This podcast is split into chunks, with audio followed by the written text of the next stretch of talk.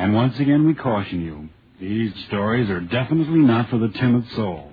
So we tell you calmly and very sincerely if you frighten easily, turn off your radio now. Enter Death's waiting room, if you dare. Below the crypt lies the vault of horror, a treasure chest of the macabre, madness, voodoo, vampires, torture. and terror.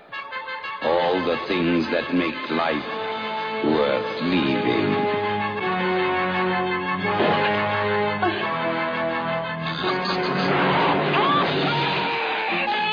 That's how it is.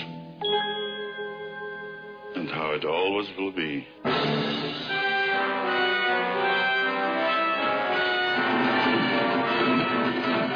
The Vault of Horror.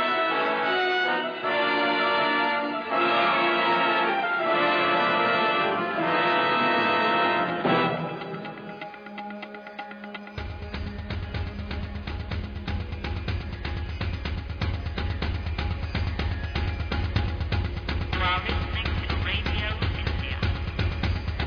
This is BBC India.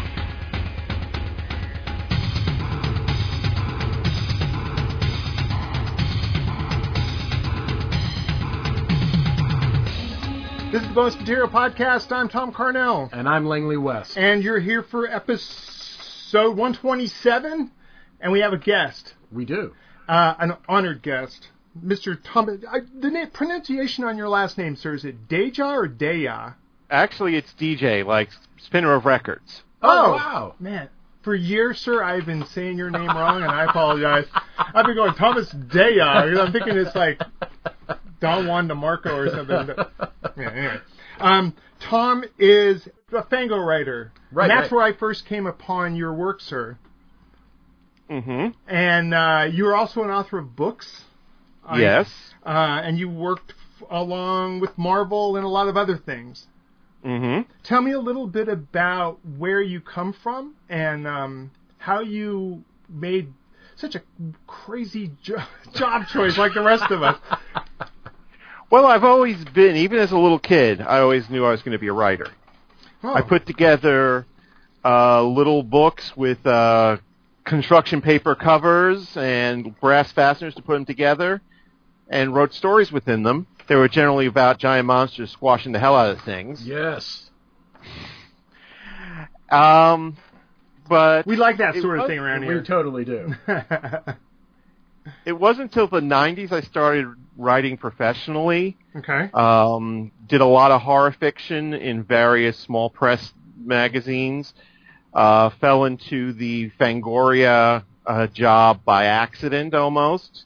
I was sitting at lunch with my friend Michael Gingold, who was assistant editor at the time, and he was complaining about a writer who had um, bowed out of doing an X Files episode guide, and I said, "I'll do it." It wasn't Tom, was it? No, it wasn't me. Yeah. I was thinking the same thing. I was like, oh shit. Go and ahead. that that started a 15 year um, association I had with the magazine that included me editing their fiction online fiction magazine for about a year. Mhm. Um, so this was under under Tony, or was it still under Bob? no, it was under Tony. Ah, see, I'm a Tony guy too. Yeah, I, I eventually had to leave when they decided that paying their freelancers was an optional thing. Mm, yeah. Right. That seems to be a common thread that. I'm glad you well, said not that. just. Well, not not. Well, I, I- I don't mean just with Fangoria, but just print magazines in general. Hmm. Mm-hmm. Yeah, and, but we could we could narrow it down and say with Fangoria too, because a lot of people are are have been upset by the way things have been handled. with- Right. With both the transition with Tony out and Chris in. Yeah. And I worked under Tony and Chris, and um, I have no beef. with- I love both of those guys. Right. Mm-hmm. Uh, Mhm. uh, It's just the model's changed. yeah, and- the model has changed. Take it from me. I we published Carbon Octum for for a while, and you know there was a reason I don't publish Carbon Octum anymore. Right. Because it's just it's so hard to keep your head above water, Yeah. and um, so I'm not Right. excusing them, but on the other hand, Tom, I was right there with you. Tom, were you were you a fan of the magazine prior to to working for them? I had read it off and on. Mm-hmm. Right. I don't know if I would call myself a fan, but I read it often. Of course, I read every issue during that 15 years, whether I was in it or not. Mm-hmm. Sure. Yeah. yeah, yeah, I yeah, saw Um, a pile of them around here somewhere. yeah. And the last couple of years, I've been concentrating on what they call new pulp, Mm. which is kind of bringing back that old 30s blood and thunder, but with Wow. a modern sensibility. I'm interested. That sounds Um, mainly through stories featuring my frontier exorcist Don Quavo. great. I love, very I- cool. I, love the premise. Yeah, yeah, yeah. I'm just giggling because the Yeah. premise makes me giggle, and Oh, that's Yeah, great. yeah, no, that's always a it's- good sign. Uh, yeah. and two books that I put out. One is called uh, New Roads to Hell. The other one is called Nightmare City. They're part of the Shadow Legion series, which is kind of a superhero in the 40s and 50s. Oh, that's oh, a great very idea. cool. Yeah, yeah, yeah. That's very cool. So, and the third book is already done, and it should be out either late this year or early next year. Is there It's called- uh, is there a particular company putting out your stuff? Well, the first two books are out by Airship 27. And you can find them online at, you know, Amazon or Barnes & Nobles. We have it all in Dead Tree, Kindle, and also in earphone version because we have an audiobook of the first book. Oh, cool. Oh, cool. Do you, did you have a hand in any of that? In the audiobook, it's Yeah. just one day it was I was told, guess what? We have an audiobook. Oh, uh, oh okay.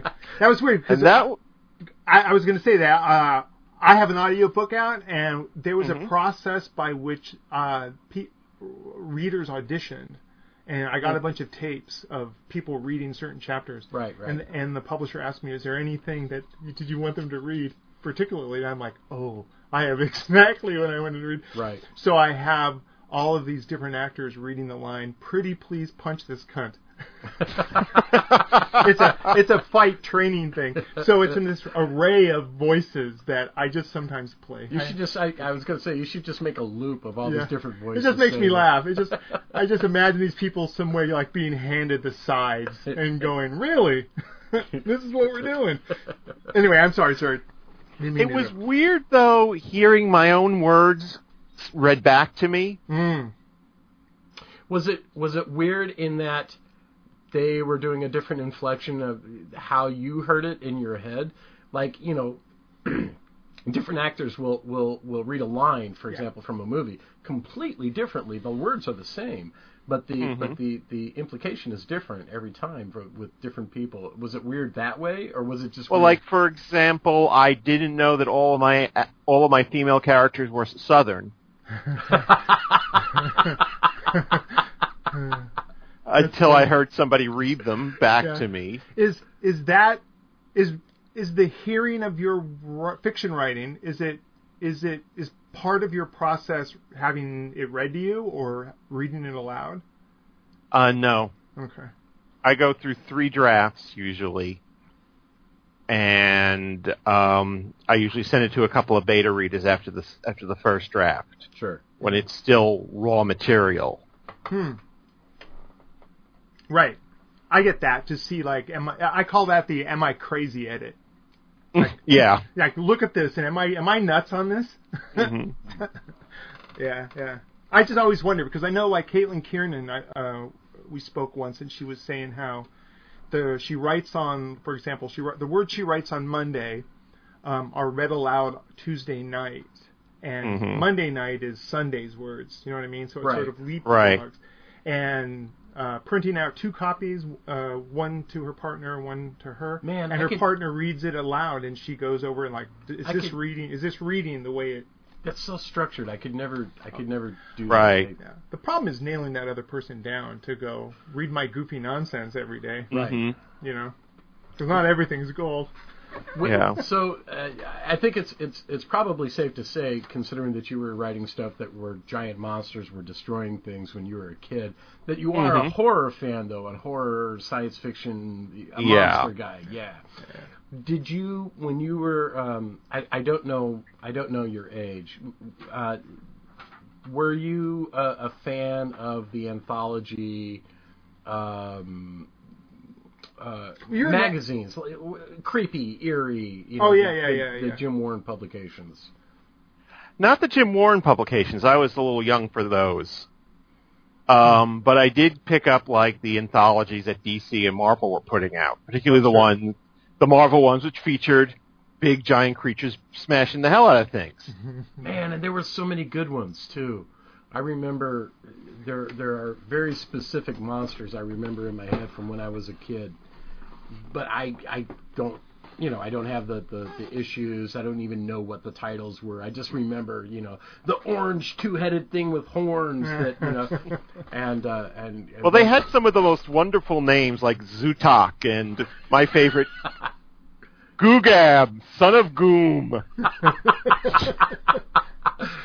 Well, that's how Groot got started, right? Groot Yep. From Guardians of the Galaxy, he was like this big tree monster, and he's Mhm. like, I remember a cover, and he's like, I am Groot, but he was like a monster that was, he was like a kaiju. He was like this Mm-hmm. Right. monster destroying a city. It's so weird. I just how- love like I just want to be in that room where they're like, I got it, Zartok. Zartok. yeah, that's hilarious. Zartok. Um, um, so that's awesome. You also worked for Marvel. Yes, I did. During the 90s, I worked as part of their uh, Byron Price prose project. Hmm. I- Explain no. what that is to me. We Yeah. both looked at each other blankly. Um, during the 90s, Byron Price, uh, which was a kind of graphic novel press, put out a series of paperback books that featured the Marvel Comics characters.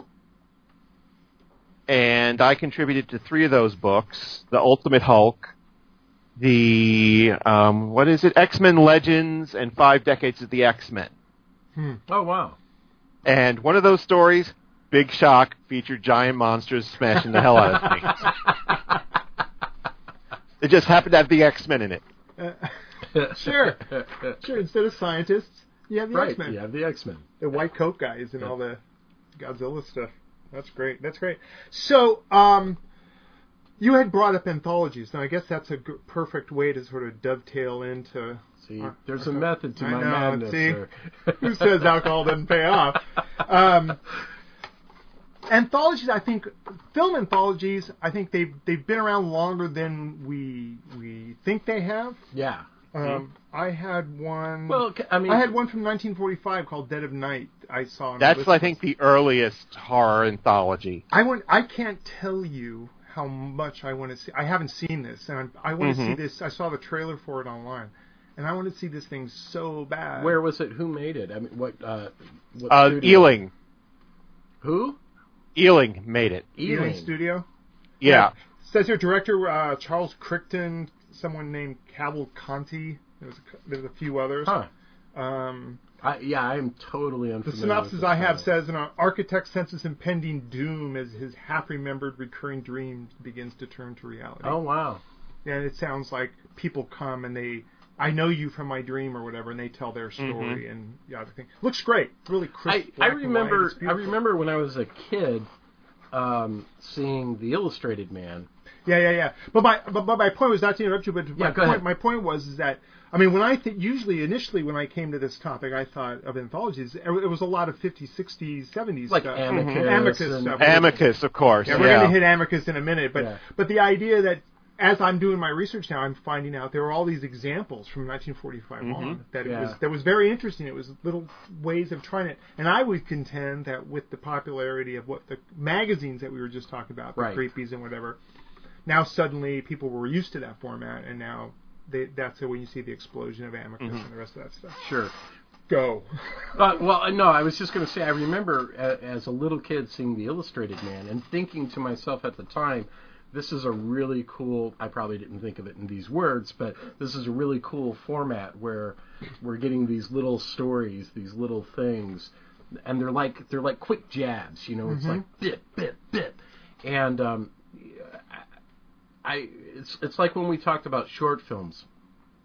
Um, they work best as as almost like a joke, like Mm-hmm. a like a like a, a, a like a long joke where you have this setup, and then you have the body, and then you have this punchline. You know, it, it Yeah. has like some some kind of punctuation at the I had end. a teacher say, short stories, get in, do a lot of damage, and get the fuck out. Yeah, And, and I and I'm I'm right there with you. yeah, absolutely. Mm. I think it's been a. I, I don't understand why they're not more popular these days, especially with your YouTube filmmakers. oh, I do. Well, I, well, I think the idea that is as you're accumulating short films, it's I, I think it's a no-brainer to put a wraparound around it, and boom, there's your there's your anthology feature. Uh, well, Why th- not? Absolutely, and I, and you know, and people are still doing it, but I think the reason why they're not more popular is because we've had a slew of shitty ones.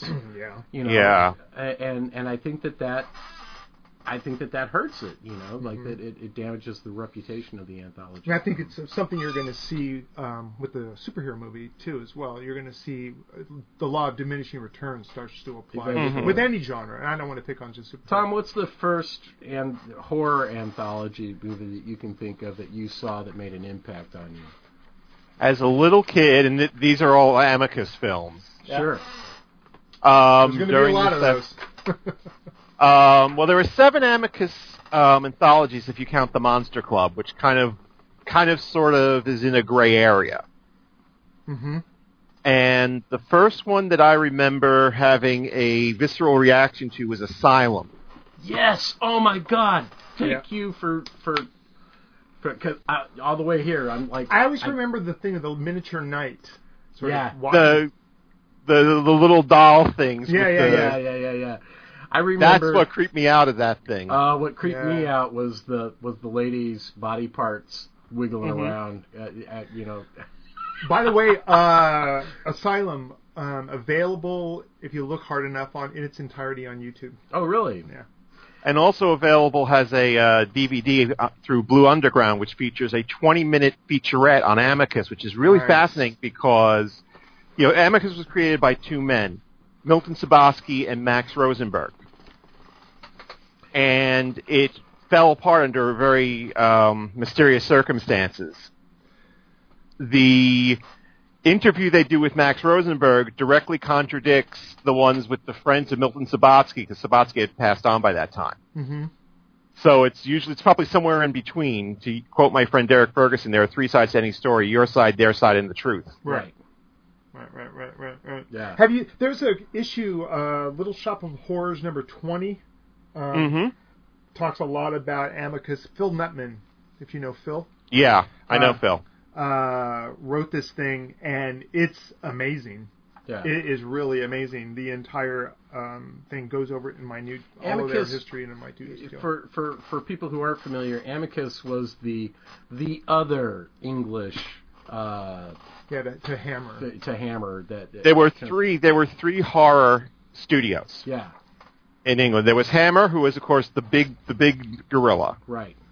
There was Amicus, and then there was Tigan, who was sort of kind of the retarded younger brother of the other two.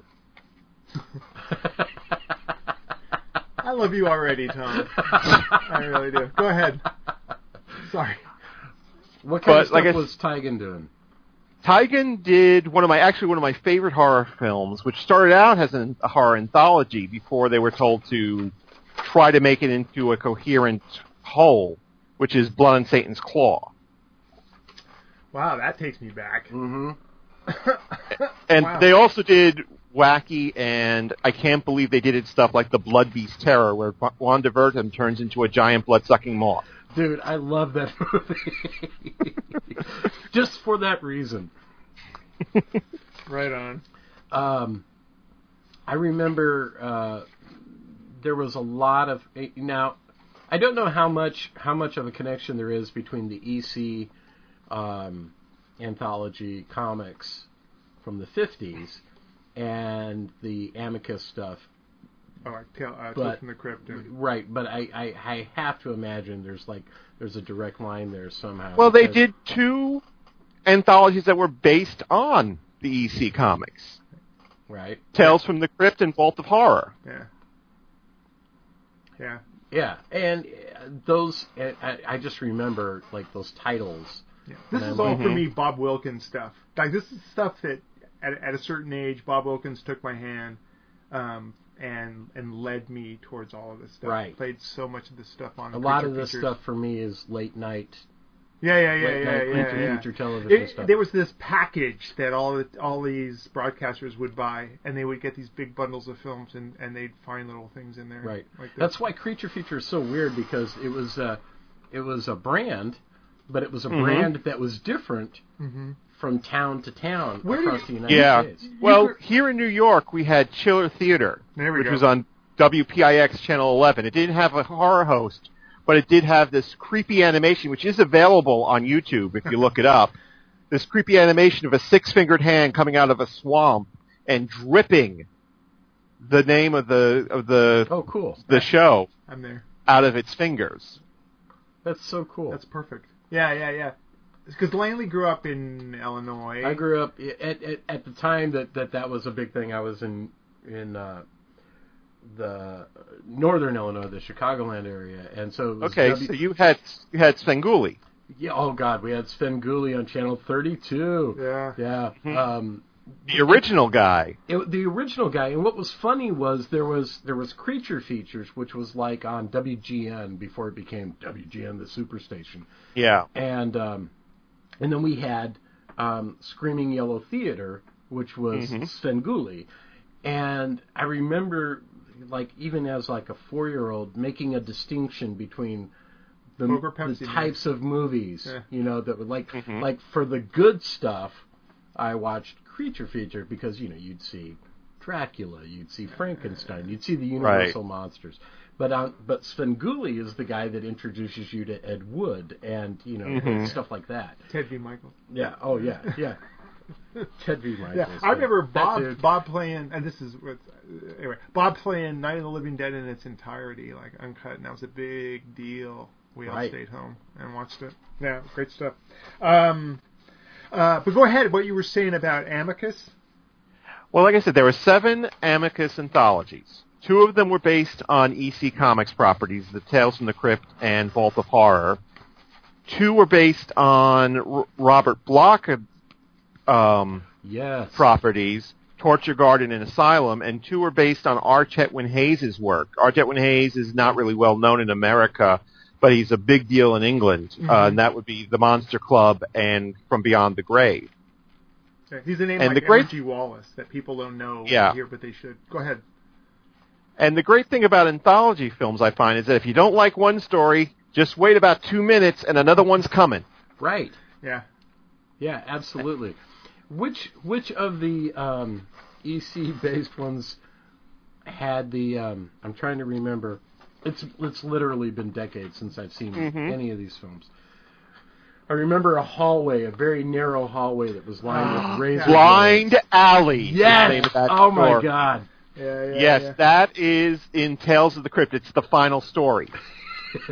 So good. with the dogs. In it. Yeah. I just love Yeah. the whole the Grimsdyke story was great, and that the Peter Cushing thing. yes. because you, it was Peter Cushing. And Mm-hmm. Yeah. you're taking advantage of him, and then he gets. He's so nice. Yeah, he just comes back from the grave. It's just badass.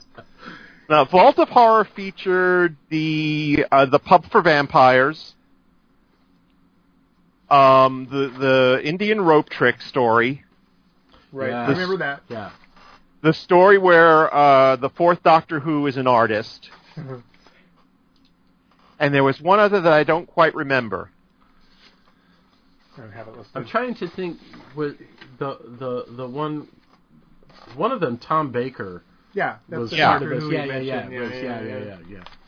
Tom Baker plays an artist who um, gets a hold of a special paint set.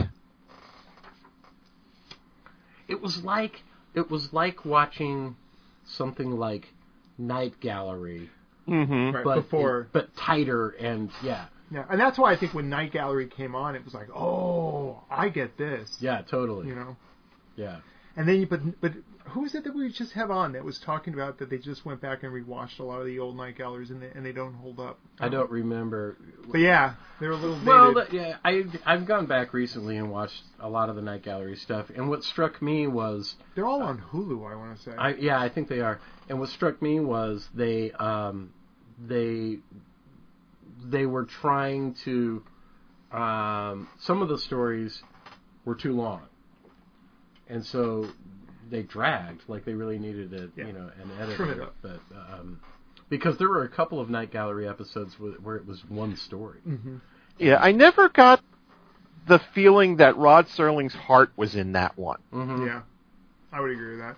I mean, clearly it was like uh, he had already been through the ringer and probably already fostered a pretty good hate towards the, the Towards the- network. the networks. Yeah. um, and wanting to get on there and do really cool stuff, and then being hobbled by whatever. yeah. There were Yeah, some- I- there were some crackers in there. There was one about Richard Thomas as a sin eater that was really great. Yeah. hmm Um, There was the adaptation of Pickman's models. Yeah, oh, yeah. that one that was cool. remember the one, the Indian one with the doll. The, he, the guy, they, the doll gets shipped to his house. Mm-hmm. Right. Do you remember the one with the old lady who, who, um, uh, uh, uh, she at, at some point she gets killed and buried on her property, and, and she was bragging about how everything grows. Okay. And the guy comes back to her house, and she's not she, she's dead now, but she's in her chair, and she's got like roots coming out of her legs, cool. Oh, and she's like, I love that. "I stuff. told you, everything grows." here." so great. Yeah, so great, great, so great. Um, but go ahead. I, I told you we go off in the Yeah, weeds we- we- so often. Okay. we, we we so often are just like, oh, by the way, that reminds me of this soda that I liked. Well, the other thing about Night Gallery is that they ha- they had rivals. Right. There was Circle of Fear on uh, I think it was on CBS. There was ESP that was on ABC, so they were competing with unlike Twilight Zone, which was its own little separate thing. ESP E reminded me when you said that it reminded me of a show called The Sixth Sense. I remember the Sixth Sense, Gary Collins. Yeah, yeah, yeah, yeah. Mm-hmm. It, it brought the word parapsychology into the zeitgeist. Right.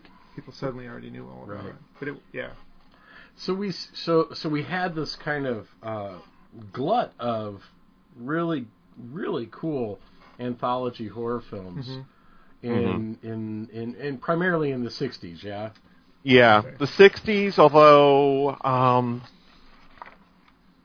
some of them were made in, I think, I think Tales Vault well, like I, House of Drip Blood was was not was '70, was seventy one. Yeah, '71. Um, Asylum was '72, I want to say. mm-hmm. Uh, then uh, came Asylum is seventy two. Yes, then came Tales from the Crypt, Vault of Horror. Then a couple of years later, we get from from Beyond the Grave, or otherwise known as Creatures from Beyond the Grave. And then back in 1980, we get the Monster Club, which is one wacky film.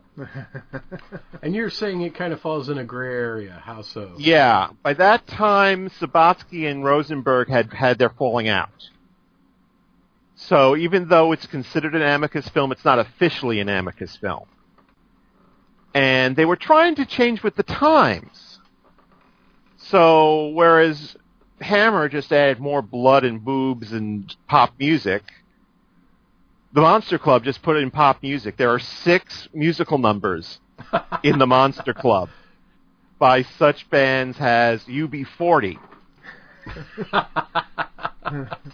I just remember the big case it came in when it came, finally came out on, on Right. on uh, VHS. It was Right. this giant case. Yeah. What was the what was the hammer? Um, was it Horror Express? No, no. Horror Express is a Spanish English co-production. So there was there was a uh, an anthology film, and Peter Cushing's on a Weird. train. That's the first Amicus film, Doctor Terror's House of Horrors. Oh, okay, okay. Right, right, right, right. He's a tarot reader. Yes, yeah. And that's the the the whole but the setup. The the framing sequence, yeah. yeah, yeah, yeah. yeah. And it, all- it didn't take much. Four people walk into a room and someone goes, "I'll explain why you're here." Right. Exactly. Right. well, that that literally is the vault is uh, the Tales from the Crypt. Right. Yeah. Four people wander into a cemetery, and there's Ralph Richardson in a robe going, "I've got you all here to tell you your fates." But isn't it? The, I mean, the same thing in this thing. It's a, four people sit down to have their tarot cards Yeah. read, and there you I, go. gu- I guess that's the difficult thing, isn't it? When you're when you're when you're trying to bring together all these different things, is how do we tie them all together? How, what is the framing device? Yeah, yeah, yeah, yeah. Exactly. You know, and, and nowadays you see a lot of like. I just saw a trailer the other maybe a week ago for something like this. It was, uh, you know, four friends out on a on a drive, and their car breaks down, and they and they Mm-hmm. camp, and they begin to tell stories, Uh-huh. and there you go. Right. You know. One of my favorite uh, tra- uh, framing sequences is from a little-known anthology film called Grim Prairie Tales, Yeah, yeah, yeah, yeah. where James Earl Jones gets to play a mad trapper who comes across comes across Brad Dourif camping out in the middle of the desert, and he tells the story about you know it, you know the Indians when it got really cold used to kill a buffalo and climb inside and l- feed off the warmth. So if you ever get cold, you just let me know. and they tell st- they tell three stories. Yeah, I just, I just love. There's nothing better than James Earl Jones and like, like in Conan in a bad wig, Right. Just acted his Yeah. ass off.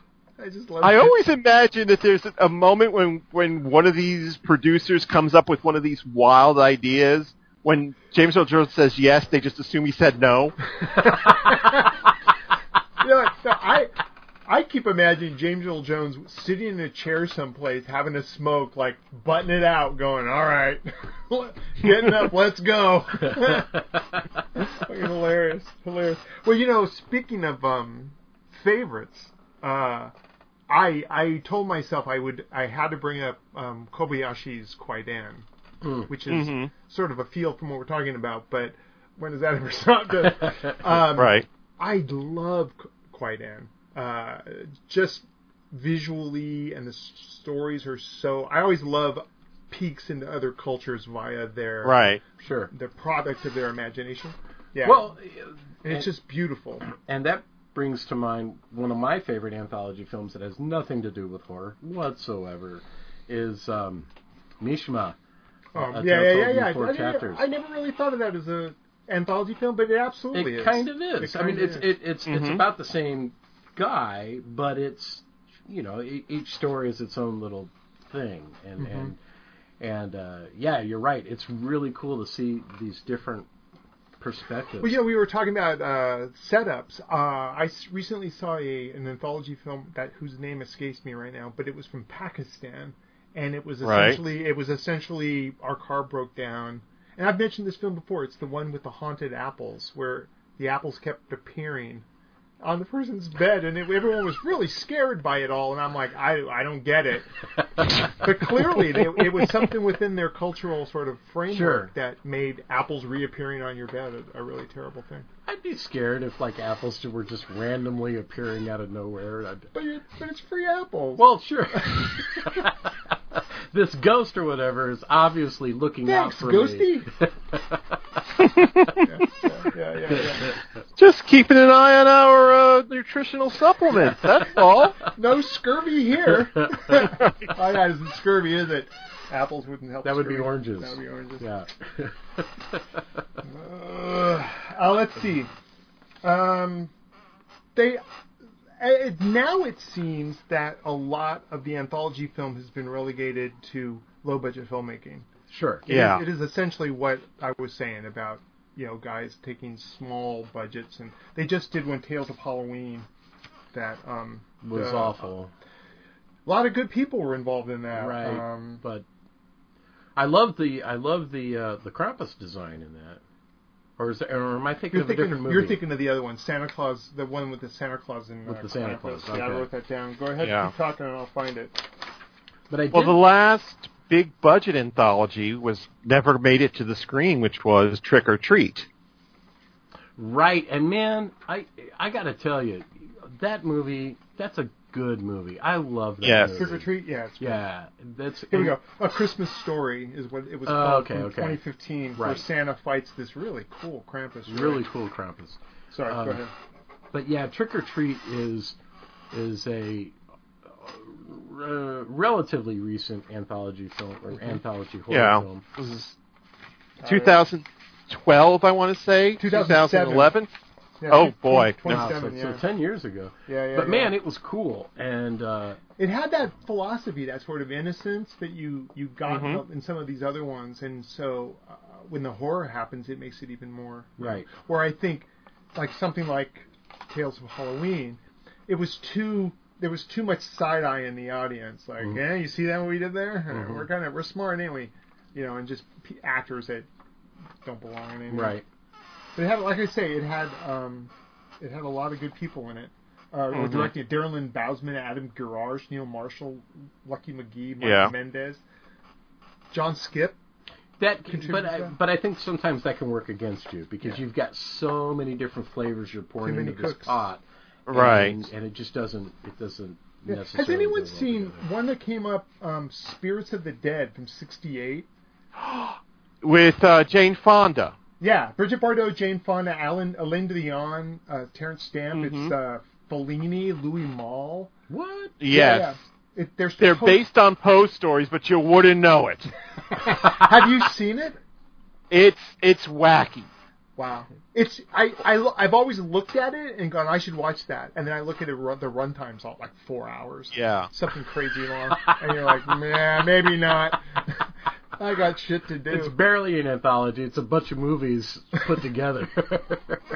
yeah yeah yeah but but it was interesting because it shows how far this sort of model reached at one point I mean when Fellini's signing on sure. Yeah. yeah that's something I I don't remember a lot of horror anthologies from the 70s. I remember a lot from the 60s, and I remember Mm-hmm. ones in the 80s. I don't remember a lot of it going on in the 70s. Am I well wrong? some of these that we were talking about are, are early 70s Okay. 72 that was was Tales from the Crypt Sure. uh, Illustrated Man 69 House of Drip Blood 71 From Beyond the Grave was 74 you know Yeah, although it didn't reach America till the very late 70s. yeah. right you're probably right it's part of the package right these did a lot of these play theaters I want to say they must have Oh yeah, they did. here in America The only one, uh, yeah, I think the only one that didn't uh, play the theaters was the Monster Club. Hmm. All of the, and all of them were released wow into into theaters. This is back when one we had a lot of movie theaters, mm-hmm. and two there was no VHS or DVD for these low budget films to go to, so they went to grindhouses and low rent second run theaters. yeah back when you could spend the day at the movies Right. you know Mhm. you It would was see an- two or three features It was that would ev- event viewing. it was like a sh- they had a whole program going yeah. I remember there was a theater in the in uh, the '80s in uh, San Francisco called Strand that would change what they were showing like every other day, Wow. and they would do Mhm. things like Magnificent Seven and Seven Samurai together. Sure. Just Kind of like the theater version of the Z channel. yeah, kind of like the, what, Yeah, what well, the we Arclight's had- doing now. Go Here ahead. in New York, we had the Thalia. there we go. We had the Thalia and we had the Cinema Village, and both of them would they would have festivals. In fact, every I think it was I want to say every August they had a exploitation horror festival. That's where I got to see Near Dark and Captain Cronus Vampire Hunter Mm. Nice. together on a double bill. Man, that would have been awesome. Yeah, I remember uh, Orgy of the Living Dead in in in theater. There was they played like three of them, um, and the names are escaping me. But I just remember going really happy of the Living Dead. You do, you don't tell them you're going to see the orgy of the living dead. You tell them that you're going to the orgy of the Living Living Dead. and they're like, yeah, "Of yeah. course you are, Tom." And uh, uh, now they've they've uh, they're they seem to be kind trying to get him back in vogue again with things like Chillerama and and um, ABCs of Death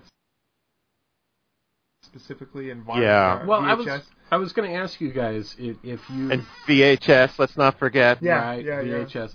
I was going to ask you guys if you thought that the model that ABCs of Death uses could be considered an anthology film. Absolutely, Okay, I think so. Do you?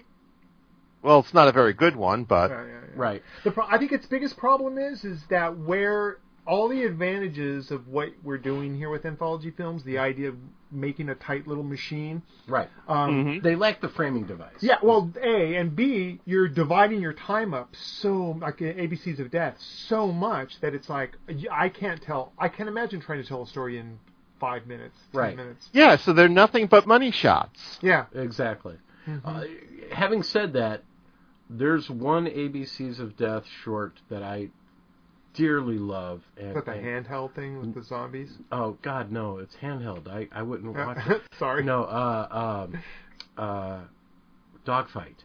Oh yeah, dogfight is great. Dogfight is amazing. That's a Forgot great about little that. Uh. short, man. That's a Yeah. really good short. I like the short format, both in film and in fiction.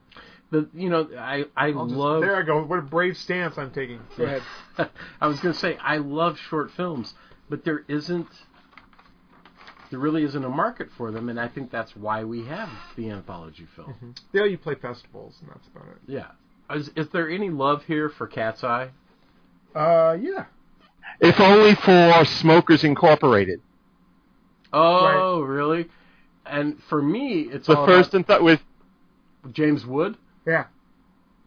yeah, James. That's the James Wood story. Mm-hmm.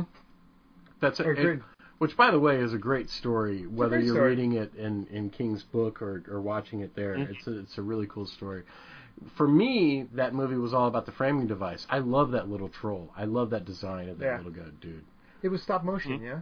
No, no, it was all a guy in a suit. No, it was a Carlo. Yeah, it was a Carlo. ki- I can't never remember how to pronounce his name. Rimbaldi. Suit. The guy Rimbaldi? that DT. Well, yeah, yeah. yeah, yeah, yeah. Rimbaldi, yeah. Yeah, yeah, yeah. Yeah, that thing was very cool. I, I I've always dug that. Um, and then I'm trying to think. When did we get the uh, When did we get the um, the return of the anthology horror television series with Tales from the Crypt and Uh, my favorite Tales from the Dark Side? Tales from the Dark Side. Yeah, well, the t- I was going to say the movie was in 1990, so Yeah, but Tales from the Dark Side was in the 80s. I would Right. want to say 83, 84, and then you had Monsters spin out of that. Mm-hmm. Man, Monsters was cool. Yeah. It's, it was cheap. Well, remember there was also like Freddy's Nightmares that were out was out at the same time. Yeah. And, you Wasn't there a Friday the Thirteenth that had nothing? Yeah, to Yeah, do but that was Go ahead. well, it was kind of an anthology because it dealt with a different cursed object every every week. Know, that's right. That's right. That's right. yeah. And there was the singer. I forget her name. Something Roble in it. That was Roby, it. Roby. Yeah, yeah, yeah. Yeah. yeah. She that was a big deal. I remember working in Tower and everyone going getting all excited about that. because she was working Yeah. in, the, in this. But yeah, she's in a horror thing. It's like sure, okay.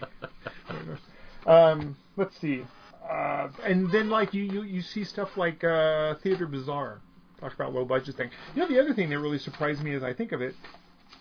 Um, mur- a book. Uh, I mean, a, a film called Murder Collection Volume One. We, it kind of ties into what we were talking about last week. It's a Fred Vogel picture. oh, So it's an anthology film made by the Toe Tag guys. So Right. we're talking probably talk about money shot, Tom.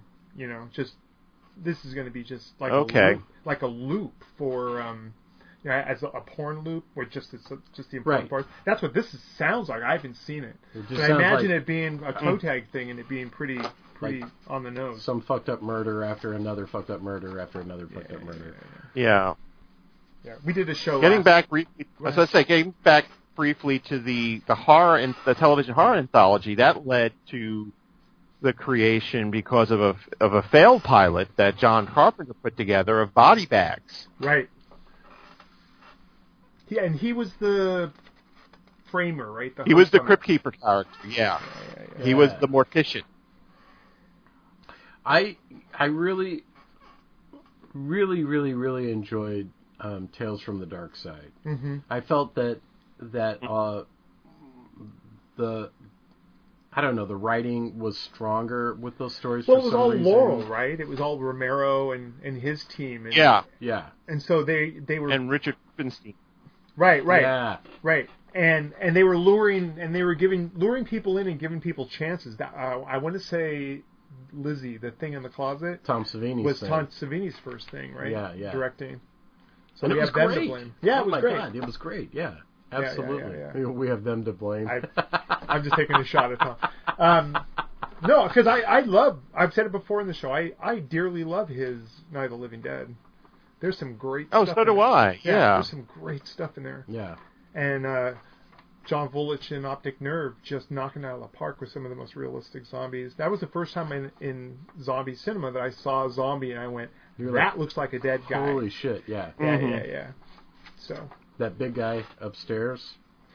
No, my favorite zombie i- is in that is Terry Funk in the he's the graveyard zombie. Ah. and the setup for that where where it's this it's this shell game that happens where it's like here's the here's a funeral director that you think is a zombie but he's not and here's you know here's the guy the autopsy zombie and here's this and here's that and Right. it's sort of and when he finally reveals himself it's just like god damn Yeah. like that thing is scary. Yeah, John Volich. I just want to bring up John Volich. Yeah. Uh, Rest in peace. Yeah, rest in peace, John Volich. Um, let's see. But then again, We talked for a, a second. Oh, go ahead. I was going to say, then again, also talking about Laurel, um, out on DVD, there's something called um, Dead Time Stories. George Romero presents Dead Time Stories. I remember the title, but I don't remember the, the product. They're awful. They're really awful. Like, like Yeah. Have you seen these, Tom? And not to be confused with Dead Time Stories, the 1980s anthology series, Right. uh, 1980s anthology movie that was made in and around Long Island Right. here in New Scott York. Valentine acts. That's all you need. Remember Scott Valentine? I do remember It was that. this big heartthrob Yeah, on yeah, like yeah. family or Yeah. something. Um, but the Romero stuff is really terrible. It's like community theater level actors and and guys that are learning to you know the boom comes down every now and again. Right, right. You know, and that was really too And bad. just when you and just when you think Dead Time Stories was the worst, along comes Creepshow 3, yeah. which is possible is even worse than that. Yeah, I always think of Creepshow 3 as like, you know those supermarket dash things where they go, you got two minutes to grab whatever, Yeah, all the money right. you want. and that's what Creepshow 3 reminds me of there. Having Well, said, go ahead, Tom. well, you know, Tales from the Dark Side was supposed to be Creepshow 3. Yeah, that would have been, that's, yeah. That, that makes sense. that was supposed to be Creepshow three, but they decided to change it into its own into Tales from the Dark Side, the movie. Um, in fact, the middle story, the story with David Johansen fighting the the cat, Right. that was originally written for Creepshow two, but they ran out of budget. Hmm. Uh, gotcha, gotcha. Creepshow. We haven't really talked about Creepshow. No. So Creepshow is is a fine example of a horror anthology, at least in the in the uh, 80s or whenever. They It talk came out. about a literal reference to all the eerie stuff. Yeah, absolutely. There, there, Yeah. The um, uh, the the story with Stephen King. Uh, Mm-hmm. Jody Barrel. Yeah, yeah.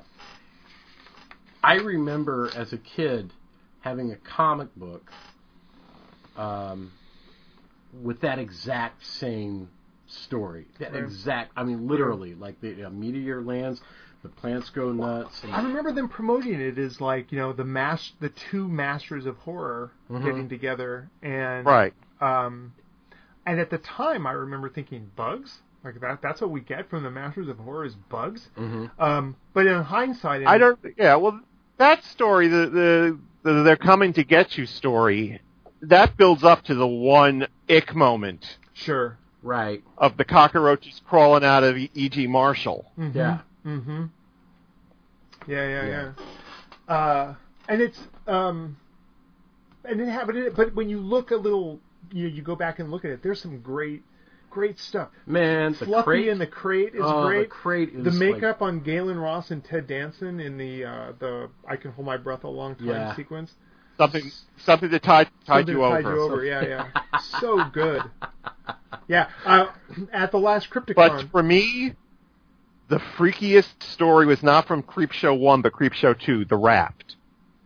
oh yeah, The Raft is great, man. yeah. It- both as both as a Stephen King story and a in that Mm-hmm. film. It's it's so cool. Yeah. Um, Great idea. It's a great idea, It's a monster that's not a monster. and you don't you're never you don't know why. You don't know where it came from. Don't You're need never to. told. It's eaten me. Yeah, exactly.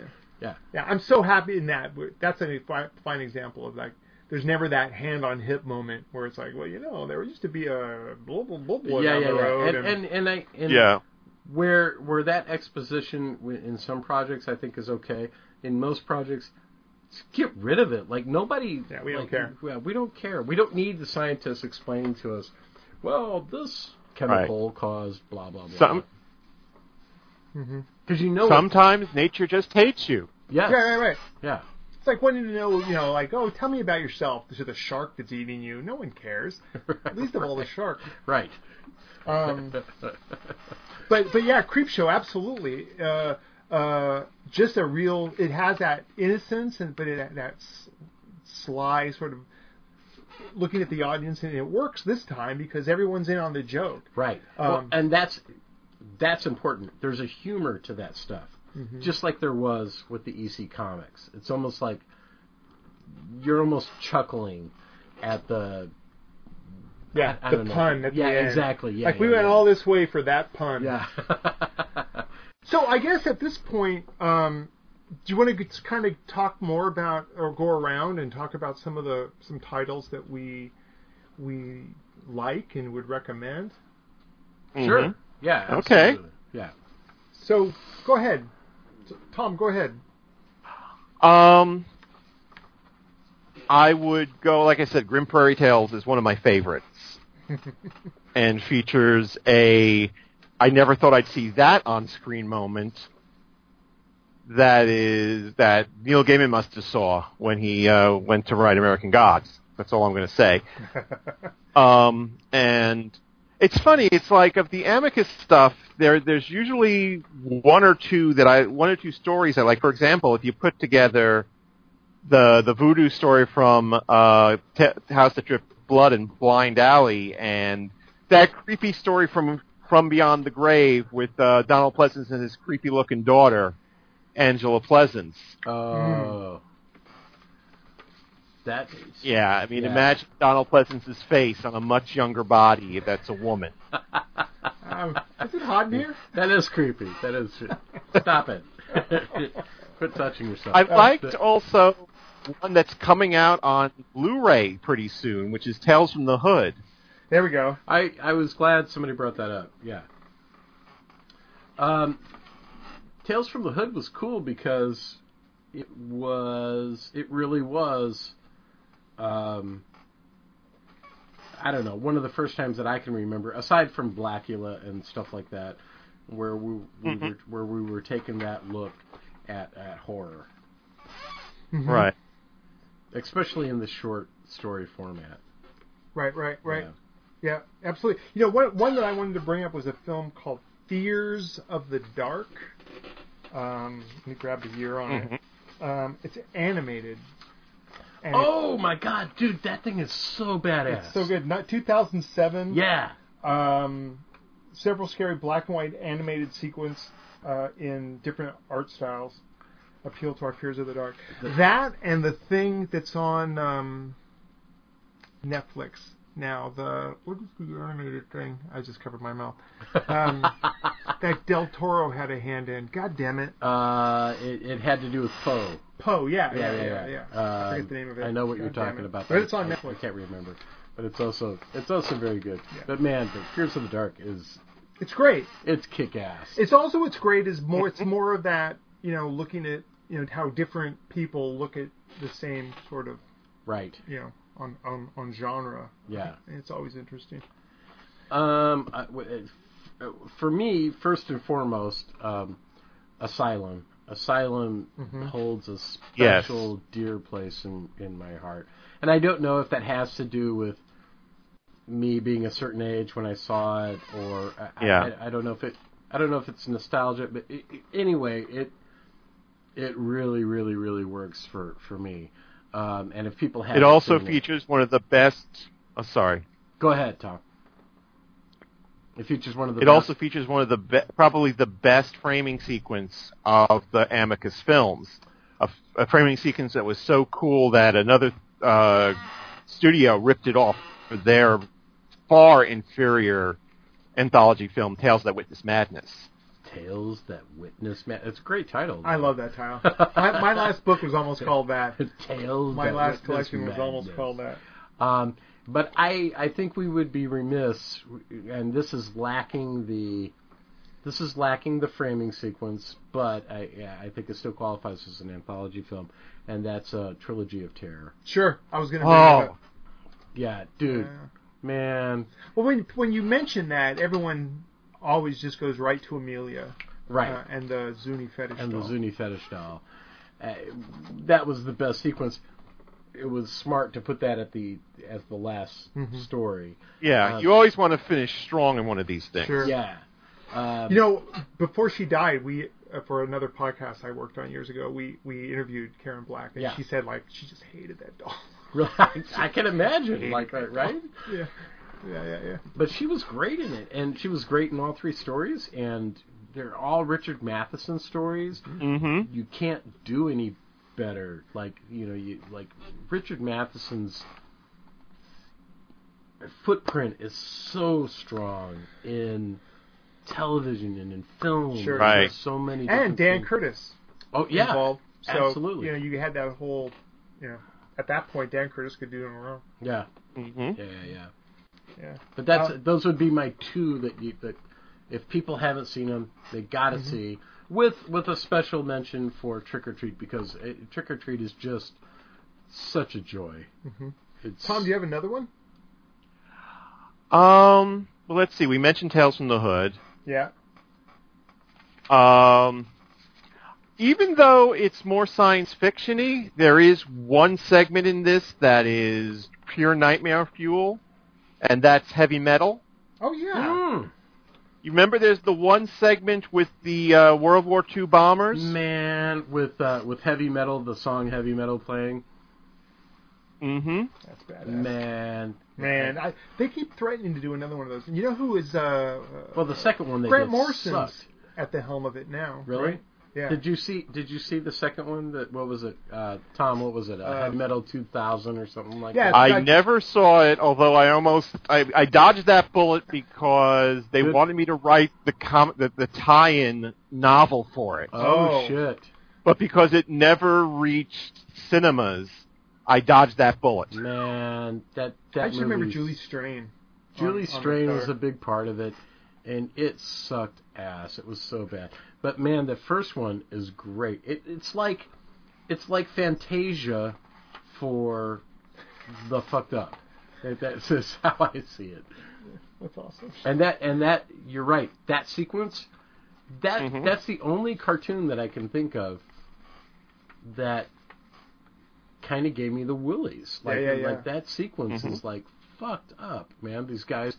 That's Yeah. a good pull. Yeah, I did. I, Yeah. didn't, I wouldn't have even thought of that. Yeah, yeah, yeah. Uh, let me see. I'm going to name a couple of things that um, are off the beaten track. Number one, 2008's Phobia. Pho- It's four B I A. Uh huh. Mm-hmm. Thailand. It's from Thailand. Um, it's it's a it's one of those things. It's it's it's the this model sort of juxtaposed onto onto a Thai sort of expression. Sure. That is great. And I also want to mention um, Three Extremes, uh, Mm-hmm. just because. I, I love a film that you know it- where, where you don't feel safe with the directors. and Sure. you kind of feel that way. By the way, all did three did is, is there uh, anybody here dig the VHS movies or or one of them or Yeah. Yeah, I'm with you. so so? I'm with Hannah. Um, and also, I want to throw out real quickly uh, 63, Black Sabbath, the Mario. Oh, Bava. of course. Yeah, yeah, yeah. Just because it's Baba and I get weak in the knees Right. when I think of that guy. Well, the Wordalak story in that with with uh, Boris Karloff playing that sort of kind of vampire. Mm. yeah, yeah, yeah, yeah. I'm, I- I'm trying to think. Did, um, not just Franco, the other guy. He did the Waldemar movies. Yeah. I, he, oh, not Walden. The other guy. The, Oh, I know, oh, right? I know exactly who. You, and I'm trying. I'm I know. trying. I know who you're talking about. Well, I'll think of it. I got to meet him thanks to Fangoria. Did you really? Oh, cool. that guy we don't remember. Guy. That guy who's saying you don't Not remember just yet. Franco. You're It's, like, No, uh, it's not just Franco. It's uh. Yeah, He was great. it was great. Keep talking. I'll look it up. Jesus. Baltimore the Werewolf. Yeah. Although, of course, when I met him at, at Fangoria, he, he was very old. He was talking about bringing Valdemar back. I'm sure he was. And he showed like a clip show of some of his favorite movies that he was in. And there was one that featured a guy in an executioner's mask in a punk rock group. what? And I want to say, I want to see this film. Yeah, sign me up. All right. As soon as my internet. Uh, Frankenstein's Bloody Terror, because that's the, the name it came at, Paul, out. Paul in. Nashi. Paul Nash. Paul Massey, there we go. Jeez. The, the Spanish werewolf guy. You would have to think that he had done a couple of these, right? Just to be able to, because he was so prolific. Mm-hmm. He and- was so prolific and and so, and it was it was cool because it was it was traditional monsters. Mhm. You know, it was werewolves. it was Why come up with vampires, something it was- new? Yeah, exactly. Yeah. You know, one of the others that that um, came to my m- mind that I didn't, I had forgotten about. Uh, the Strange World of Coffin Joe Oh. Oh, yes. is kind of a is kind of an anthology movie. Sure. I'll be honest, I don't get Coffin Joe. A lot of people I know really love those films. Mm-hmm. Yeah. Um, I'd love to find someone that does, you know, and, and Is- have them come on. I And and Explain yourself, son. Explain why why why Coffin Joe is so bad. mean, they're wild in their other world. But you know, Paul Nashi, um, he he was doing like what is that? Something sangre, like really low budget gore films out of South America or Mm-hmm. Spain. Mm. hmm um, before he died. Uh, and you know, for gore shows, they're great. But he was somebody who who had that work ethic ground hard into them. Like he he was always making something. movie and- for like it's like Miyake or Right, you know, exactly. what It's like there was never I, a time when that guy wasn't um, cranking something out. else. And, and the other thing I wanted to mention before we we we go uh, away is uh, uh, Double X. Um, I think Double X is an important film. I haven't seen it. I'll be honest with you, um, but it's in my queue. Double X is the one that jo- Jovanka Vukovic di- worked Right, on. It's just all- recently. Yeah, it's all female filmmakers. It looks great. Mm-hmm. Mhm. I'm I'm really. look- Have you seen it, Tom? No, I have not. Yeah, I'm really curious about it, but um, I, I just want to bring it up because you know I think we uh, f- female filmmakers that's that's important. It's important, but beyond that, it the stories look great. They look it looks solid. Yeah, Del Toro's behind it. I Yeah. want to say, and Yeah. um, yeah, you're I agree. I would, dude. I'd love to see Del Toro do an anthology film. Now That would be that would be cool. my heart, I was like, oh my god, that would be awesome. That would be awesome. Um, I'm trying to figure are there any pickups that we that we missed. I mean, I, we've, like always, Yeah. we have missed so many, I'm sure. Um, I was thinking about um, Masters of Horror, Yes, uh, which I, I didn't have Did you cable miss- when, when that stuff was around, so I didn't I didn't quite understand. Was it a series? Was it not a series? I became familiar with them when they came out on DVD, Right. uh, but it was a series. Yes. yes, Oh, Okay. Yes. Showtime, right? Yeah, Okay. hmm And It was on Showtime, and then for one very unfortunate season on NBC. Whoa! Really? It, they changed the name to Fear Itself. Oh my god. Oh, right. that's- Yeah, man. right, right, right, right. God, I guess that brings up amazing stories too, right? Sure. In a weird sort of a way. Mm-hmm. Yeah, yeah, yeah. Um, Masters of Horror, sometimes solid, sometimes not. Well, that's the I get, that's that's the Mm-hmm. risk you take when you have completely different people doing an ep, a different episode. and it was always surprising. Like some of the ones that I really liked were, you know, well, head and shoulders above all the rest are, is Miyake's. Yeah. Um, but but the one Brad Anderson did about sound, I thought that was a really Mm-hmm. interesting Mm-hmm. use of of that um, that little device. Uh, you don't see that a lot. Like how Right. do you make how do you make a, uh, sound scary? Right. And, and he did. And Jennifer was probably the best thing Dario Argento had did for Yeah. years. Agreed. Jennifer.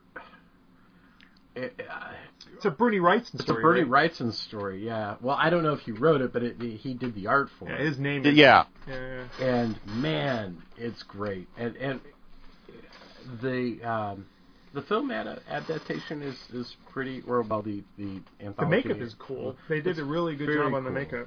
It's a great idea. Yeah, agreed. Yeah. But Argento, man, yeah, I we've know. never done an Argento show. We probably should. we at one probably point. should. Um, I'm I'm down for that one. I I know. love Argento, but oh, the I know. last like 15, 20 years of his output. I know. I don't get it. Like, how do you just one day wake up and go, "I'm gonna suck for for ten years"? I I think Well, part of the problem is um, financing dried up Yeah. for movies in Italy, and he had to go to the television state, the television networks. Right. That's where that. Uh, And I think- Do you? I love Hitchcock or whatever it was came from. Right. Right. Yeah, do you like Hitchcock? Do you like right. Hitchcock? yeah. I don't always get the names right, but I'm in the neighborhood. If we if we do if we do an Argento show, Absolutely. I'm I'm I'm down and I'm down to talk about What things is- that other people probably won't want to talk about. Right. right. Speaking of that, that now, and this is again, we're in the weeds, but um, what do you think about this new Suspiria? Ugh, Uh, it's gonna suck. do you think I yeah, I'm sorry. they got the It's guy just- from Radiohead to do the score? That's so the there's only that. thing I know about it, right? Is that Tom York yeah, is doing the score. Yeah, yeah, yeah. Weird. Uh, you know, I. You know, it drives me nuts because it's again people taking a good movie and wanting Yeah. to remake it. Stop that. Stop it. Yeah. Find movies that had a, a decent premise Well, but good. were poorly executed. Remake those fuckers. or yeah, that or take take take the that ball. Take look at the look at a mare. A mare Mm-hmm. Right. took the ball that Bava had and sort of ran with it, and Right. Mm-hmm. by extension, that Argento sort of ran with it, and and came up with something completely new structurally, and then the narrative is a little wonky, but visually, Jesus, that film is Sure. beautiful. Yeah, the it's a- problem with trying to do sus- trying to remake Suspiria is Suspiria is a specific place at a specific time that a specific person had a fever dream, Right. and it's going to be impossible to duplicate that or better that. Right.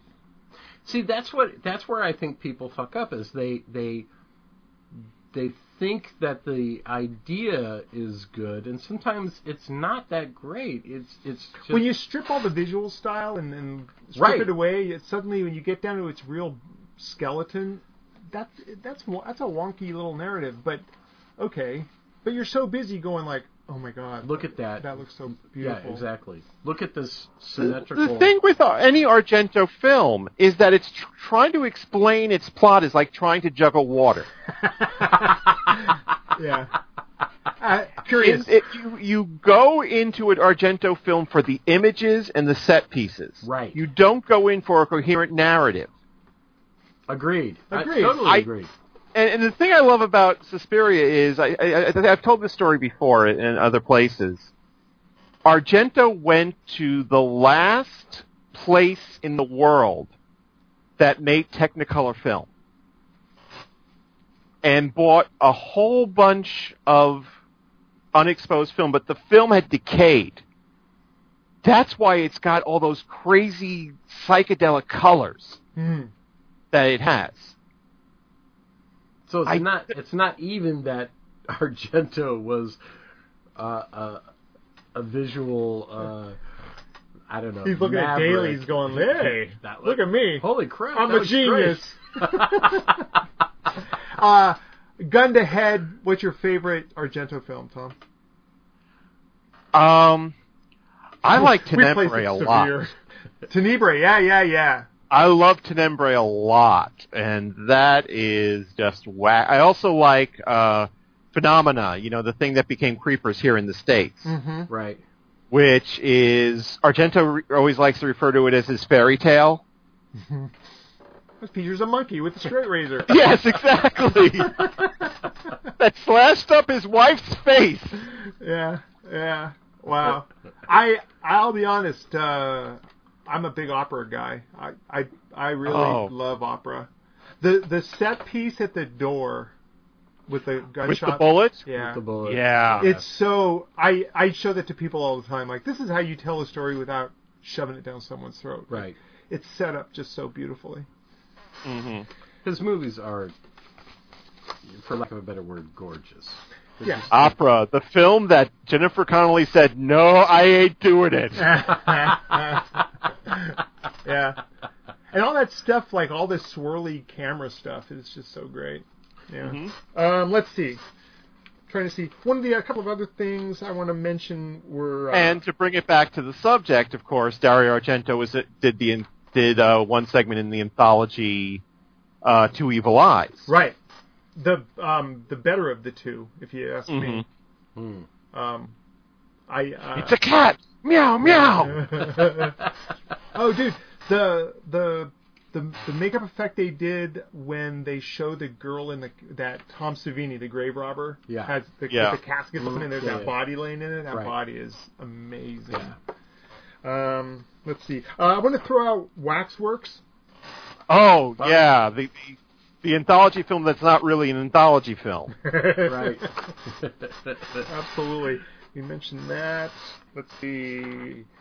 Uh, uh, 2005's Rampo Noir is a Japanese film um, th- uh, featuring the work of horror writer Itogawa Rampo. Had, neat- has a nice mixture of horror and sexuality. Hmm. As all Japanese things seem to do. Um, let's see. Night Tales, the movie from 2008. It just got Flavor Flav. Flavor Flav is the is the framing device. He's the There's another one. Let me find it. Is it Hood of Horror or some bullshit like that? Um, Hood of Horror, 2006. Snoop Dogg. So it's, it's interesting, and um, I once saw on a Halloween BET was playing these things back to back, uh, Yeah. and uh, I mean they're not terrible. There's they're every bit as good as Tales from Tales of Halloween. I'll say Yeah. that. yeah. But all of a sudden, hey, it's, Fa- it's Flavor Flav is a demonic somebody with a clock around his neck. All right. Um, I want to go talk, briefly. I want to just talk about. We I mentioned Chillerama before. I was gonna say, can we can we talk about how one awful Chillerama is Chillerama is? Chillerama is terrible, and And it, and it's to talk about a retarded sense of itself. and at the same time, it really has that sense of, um, uh, I, I don't know uh, what what it is. I'm, I, I, it has a sense of that, that whole let's, let's let's put on a show. We, Sure. we don't have any money. We have this model of this, you know, or we have some, you know, some some nose putty, and let's make a, a movie. So so I have a love hate relationship with Chillerama for that Um, reason. you Tom?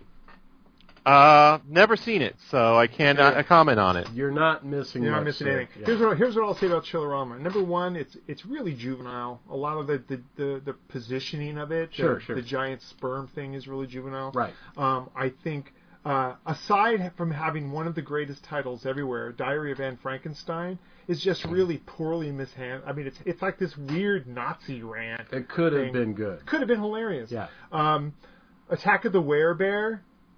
Come on. just stupid. Um, the one thing I did like was Joe Lynch's piece, the the framing, the the zombies in the movie theater. Uh huh. Um, one because it was handled well, and number two, there's it's so referential to the genre. Like Right. Every character is like, hey, it's Jim, it's John Carpenter, and it's George Romero, and it's Right. and um, and it never gets like silly. It almost becomes kind of a its own what where's Waldo Right.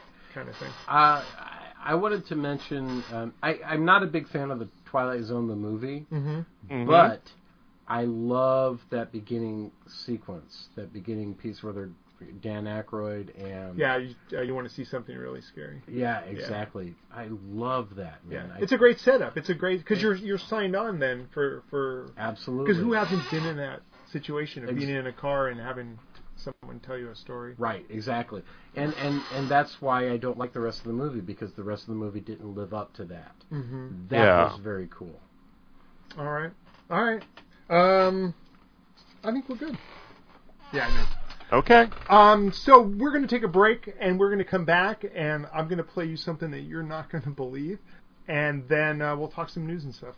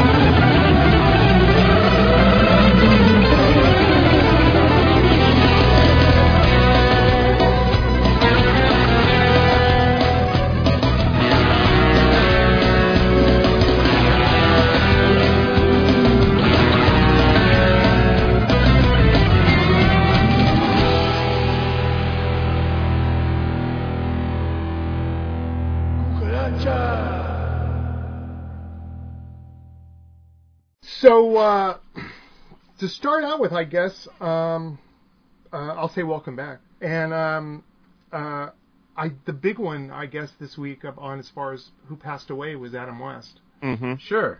Uh, my Facebook feed is nothing but grown men weeping about Adam West. It's weird because like we we all know um you know the the, the I don't know, for lack of a better word, the caliber of an actor that Adam West was.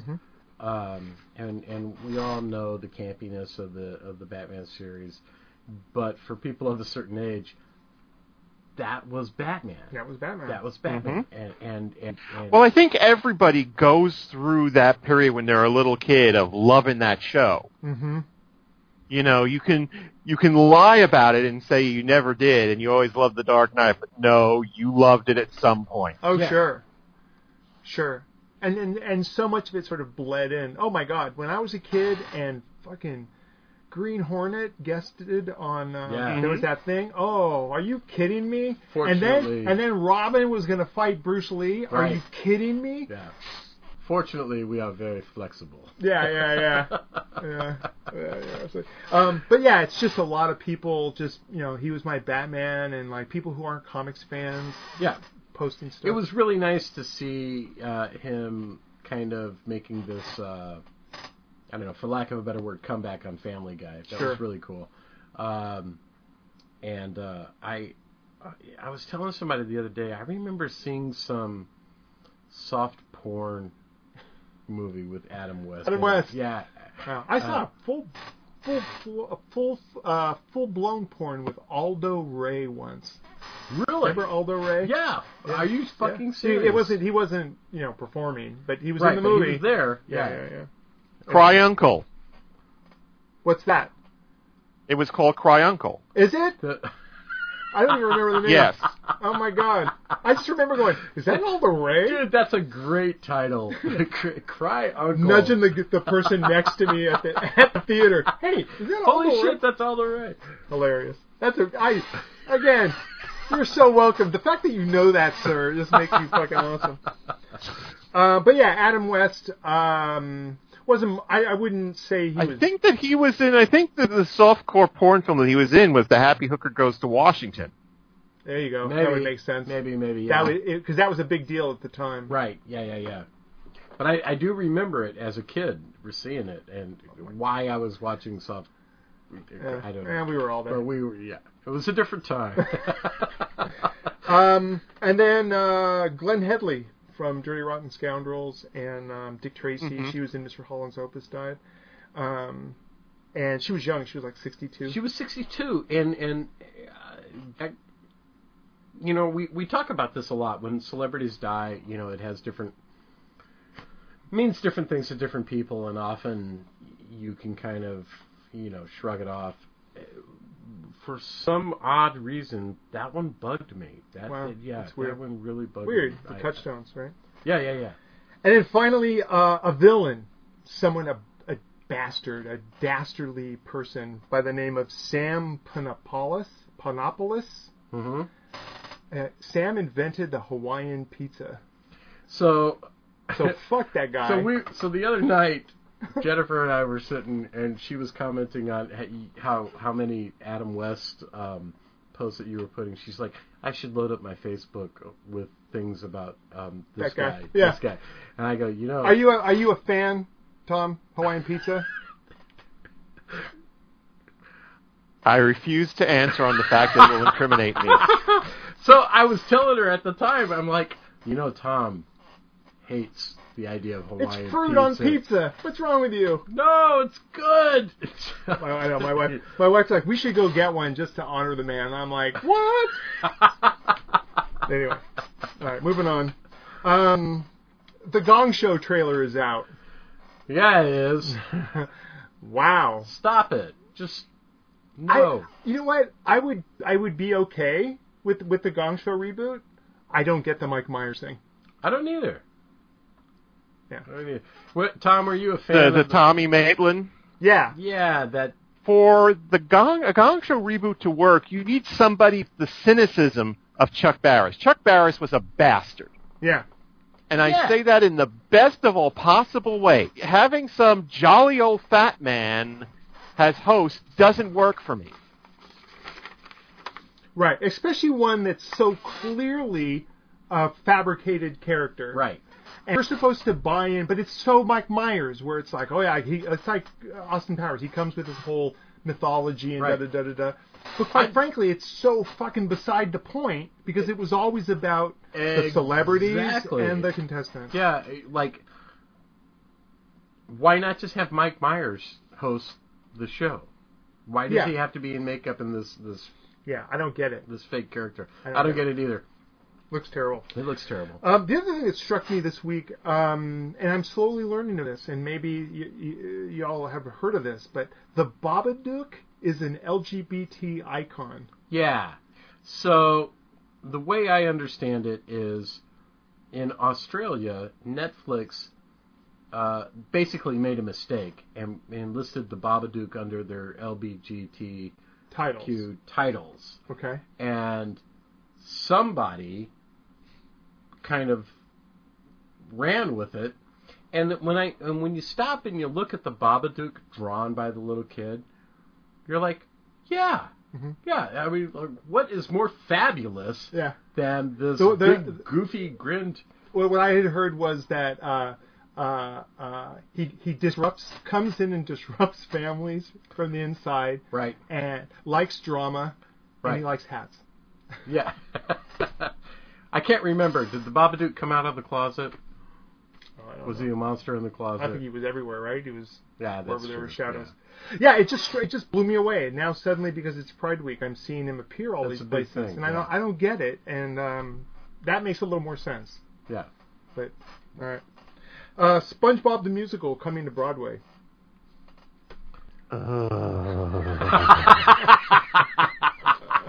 yeah, yeah, right.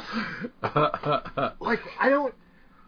eh, Are there no? cre- I I run into people all the time that have piles of ideas that are perfectly viable, as viable as any of this this stuff, but instead, Often more so. often more so, Yeah. uh, and instead we get a, a full blown SpongeBob.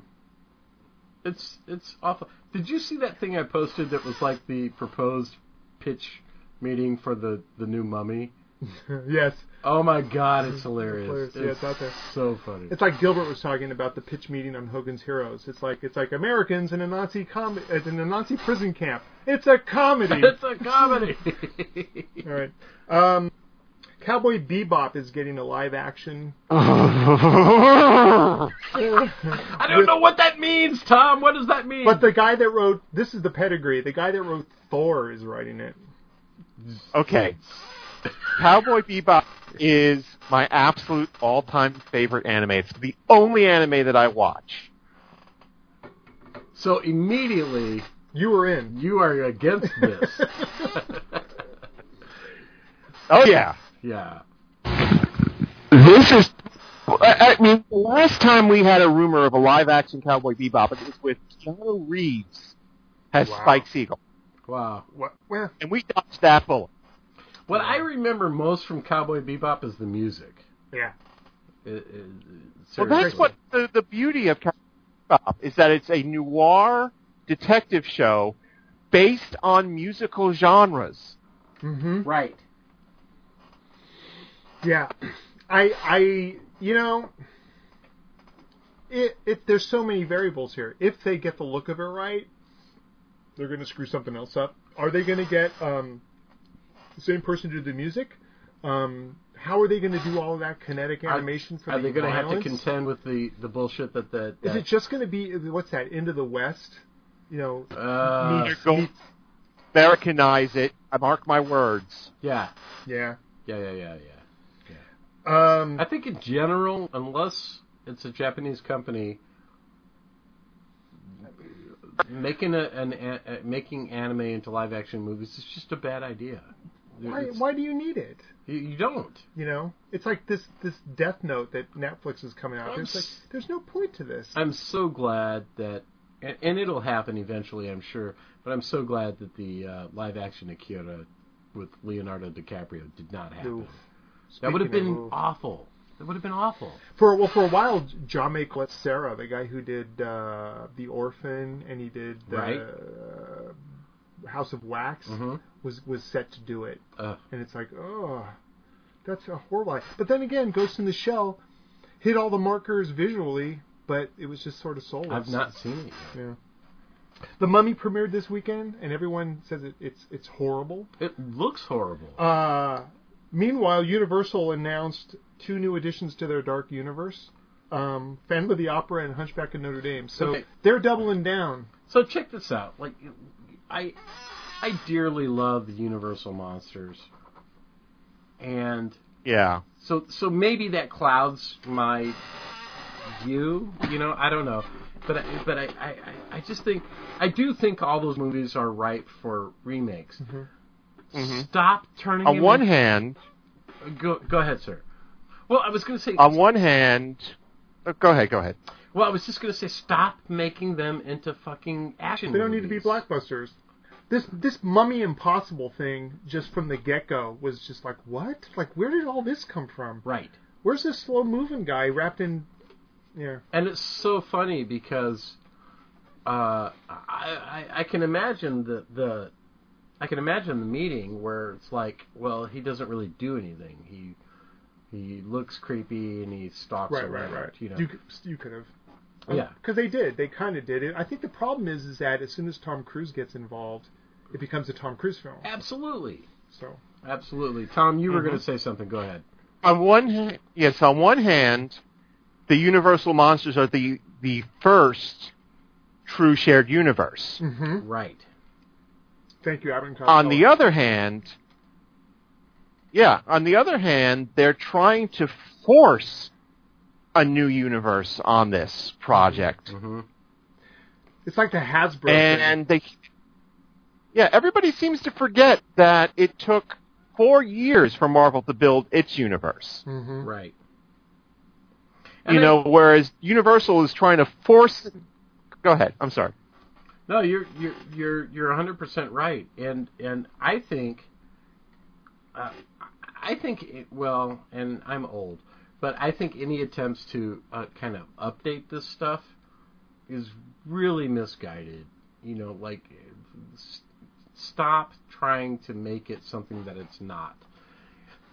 If you want to, if you want to, for God's sakes, if you're going to make another Frankenstein movie, don't make I Frankenstein, don't make Victor Frankenstein, make the fucking Bernie Wrights and Frankenstein. Mm-hmm. Give it to someone that is outside of the box. Yeah. That isn't going to give you, you know, D- diff- d- don't don't Guardians give of the me Galaxy. Fast and Furious Yeah, I don't in want the that. guise of of because horror. Frank, that's not what Frankenstein is. no, It's like a fast-paced ghost story. um, speaking of I'm sorry. I'm just picturing. I'm just picturing. Vin Diesel has Frankenstein behind the wheel of a car. Yeah, That's awesome. Speaking of Jame Colette Sarah, I uh, would so watch that. um, speaking of Jame Colette Sarah, he is directing a, a v- film about Waco, the Waco thing. sure, sure. Um, Right. Being written by m- the Mark Bowl, who did Zero Dark Thirty, and Mark Haynes, who wrote Kubo and the um, Two strings. Two Strings. Okay. So- cool. sounds like so I don't know where he gets he's getting this Waco thing. You know, I I, I don't know where, why that guy gets that gig, but it's well, you know, a lot of times stuff weird stuff like that, the stuff that seems weird yeah, comes up because somebody has success with a particular project and they have a personal interest in something. Right, right, And right. they're able they have some leverage now. And Yeah. so which sounds like the next thing I was going to mention, and that's you, you mentioned Fast and Furious. Justin Lin has a project at Cinemax that has just ordered ten episodes on. You ready? It's called Warrior, Right. Ready. and it's about Bruce Lee. Oh fuck me. God damn it. Stop. That's a thing here. We we we Uh. really we have a we're big Bruce fans. We already had a Bruce Lee biopic. It's called Dragon. and it sucked ass. And then there was also the Legend of Bruce Lee, There's been a few. There's Which they're is- they're slowly going through a lot of them in in Hong Kong. which, if There's I like- remember, is a television series. Ip Man started out as as sort of a Bruce related project Yeah, because they did one they they were doing a series of films where like the first one ended where he left Hong Kong to come to America Right, and then right. another one is in America Yeah. yeah, I okay sure so uh, Tom you mentioned Jennifer Connelly earlier she just joined AMC's Snowpiercer um, project Okay. Wait, there's a series they're doing a series They're doing a on the- I series guess they're on the train about a fucking train. They go, Yeah. Oh my god. Yeah. Um, let's see. A comedy called Tag being made with John Hamm, Jeremy Renner, Ed Helms, Hannibal Buress, and Rashida Jones. I don't. It's about a game of grown up tag Okay. in, in New York. How soon before that happens? I don't know. You don't care. I, I don't care. Uh, I can ask Tom. You you're on the East Coast. Is there a like a thing where people are playing tag? No. Good, good. There we go. Getting to the bottom of things. Uh, we're going to skip the part about Forrest Whitaker being a post apocalyptic film because nobody cares. Moving on to the trailers. Okay. Um, Swedish Dicks. This is Okay. the Peter Stromer thing, Keanu Reeves. Yeah, it, it- and is it a television series? I think it's a film. Because I saw something like episodes. It said, It said back to back episodes on Right. the, the trailer. Weird. and and if it's a TV series, I might be on board. Uh, I realized after after I watched it, I was like, okay, that's funny, and then I realized going back and watching it again, it wasn't that funny. But the last clip they sh- the last thing they showed where the kid is the hacker. That was funny. And Yeah. So that's what stuck in my head. Uh, It seems pretty improvised. It seems like shot on the fly, like maybe. And the Keanu Reeves being involved, I think, is just a favor probably to Peter Stromer. Cause sure. Stromer's in uh, John Wick 2. He was in Constantine. I Right. guess you know. By the way, I love that guy. That he That is guy's great. Oh. He's so cool. Yeah, I will watch Peter Stormare in anything. Yeah. Yeah. The everything that happens at the end of John Constantine or Constantine. Yeah. Um, just Yes, I mean that devil he played was Oh. absolutely perfect. so good. between that and then then you throw Tilda Swinton in there. Yeah. Um, and I'm really excited about this we talked about it last week, the Bong Joon Ho thing that they're doing for Netflix. He's I doing for am Netflix. too. Do- Have you seen the controversy over this recently? Um, that um, uh, Korea, South Korea, is kind of boycotting it because Netflix is releasing it at the same time uh, that it would have been playing in theaters there, Oh, and so that's that's that's not fair. It's, it's causing a lot of people to be pissed off because let us make a little money, a little Yeah. scratch before. right, right, right. But it it- it looks really interesting. This whole I don't know magic. I trick forget how thing. you even how to pronounce it. Amja. So something I like can't that. remember. Yeah. uh, yeah, Swinton doing what she does a lot these days, and that's play the the bitchy leader of a company. Sure. And um, what'd you think, Tom? That was not part one of the trailers. No, I know. Sorry, hello. I was yeah, I was asking you about Swedish dicks. Oh, uh, Uh, as odd as that. like I sounds. said, I'll watch Peter Stormare in anything. there we go. Yeah, Uh, all right. and I mean, I think it's it's a little too nice guys. agreed. Sure. Agreed. Yeah, I But didn't- based on Stormare's name alone, yeah, I'd be willing to give it a shot. right on. Yeah. Uh, next up, trailer for a thing called Flag Football, about a gay football league. That looks great. It looks great. Yeah. It, it, it sort of dovetails. Sorry, um, a couple weeks ago we talked about sports films, Right. and it Mm-hmm. looks like it's firing on all of all cylinders as far as sports. It's not it's not drama, but man, it looks good in a way that Hoop Dreams looks was good and Yeah. that kind of thing. yeah, Mhm. yeah. Um, Well, every e, every documentary should have a through line, should have a story to tell, agreed. and it looks like it's got several stories to tell. Yeah, yeah, yeah, yeah. Right. Um, I've Nick- always said the best documentaries start out trying to tell you one story and then they discover another one on the way. yeah, yeah, yeah. Mm-hmm. Um, a film called Security, or as I call like to call it, Die Hard in a Mall. Die Hard in a Mall. That was perfect because that's exactly what it looks like. You know, Die Hard on, in a Mall was the pitch Kevin Smith gave for Mallrats. Initially. yeah. uh, what'd you think, Tom? Not for me. Yeah, yeah, It looks so, Um, I, I was not a fan of the blank has fallen films. right. right. I think Antonio Banderas looks a little long in the tooth if you doing this stuff. There was a time, And of course, we have Ben Kingsley. Give me my fucking check. yeah, yeah, yeah, It's true. yeah. I just I looked at it and I just like a lot of Banderas's output these days. I was just like, eh, maybe two in the morning when nothing else will boot up. The Maybe last, the last thing I saw Banderas do that I It really looks Go ahead.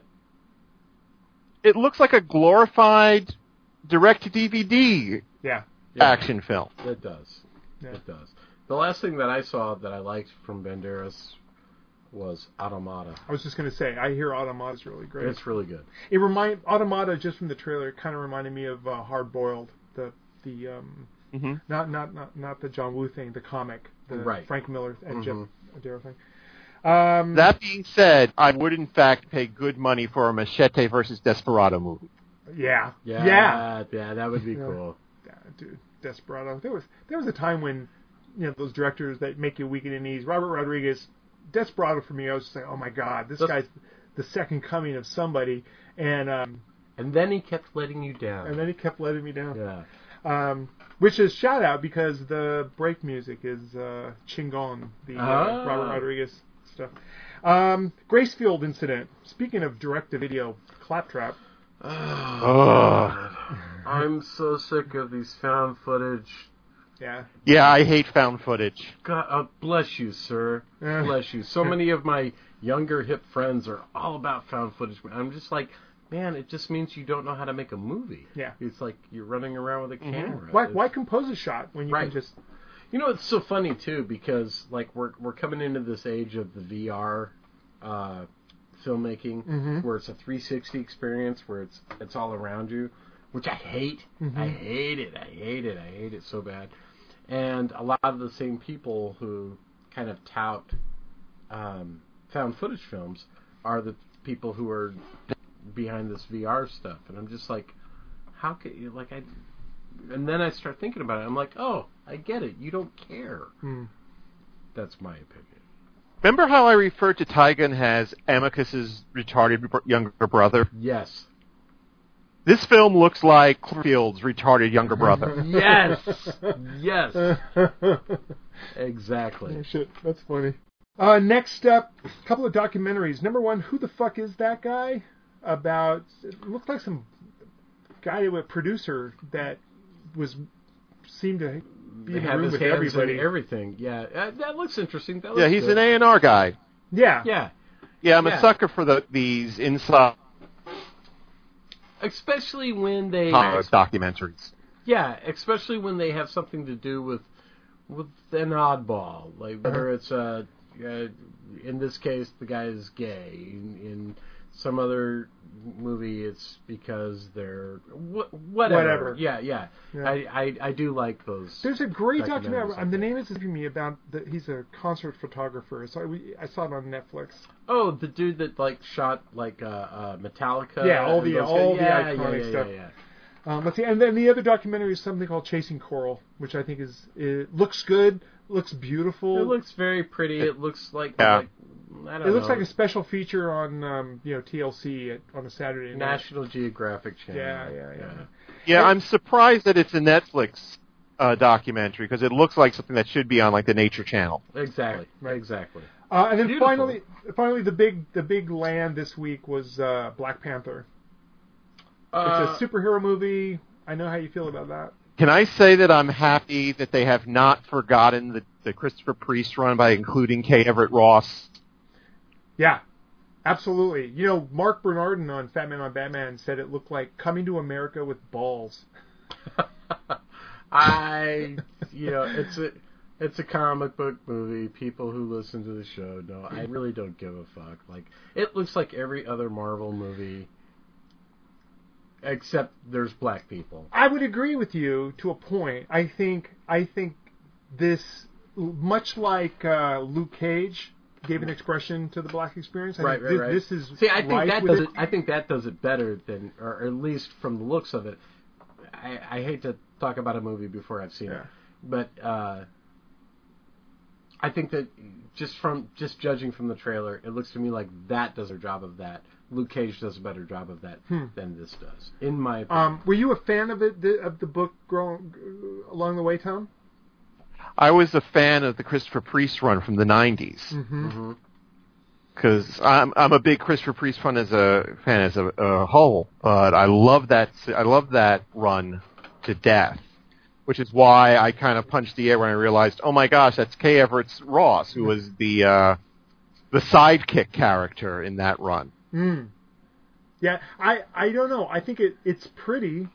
There's, I like these the its use of color. Supposedly, this was being shot right next door to where Ava DuVernay was shooting Wrinkle in Time, and the director on this is the guy who did Creed. So the way I hear the stories I were hearing was that they would constantly visit each other's sets and go like, "Hey, I'm thinking about this, and what do you think about that, and how do you think people will receive this?"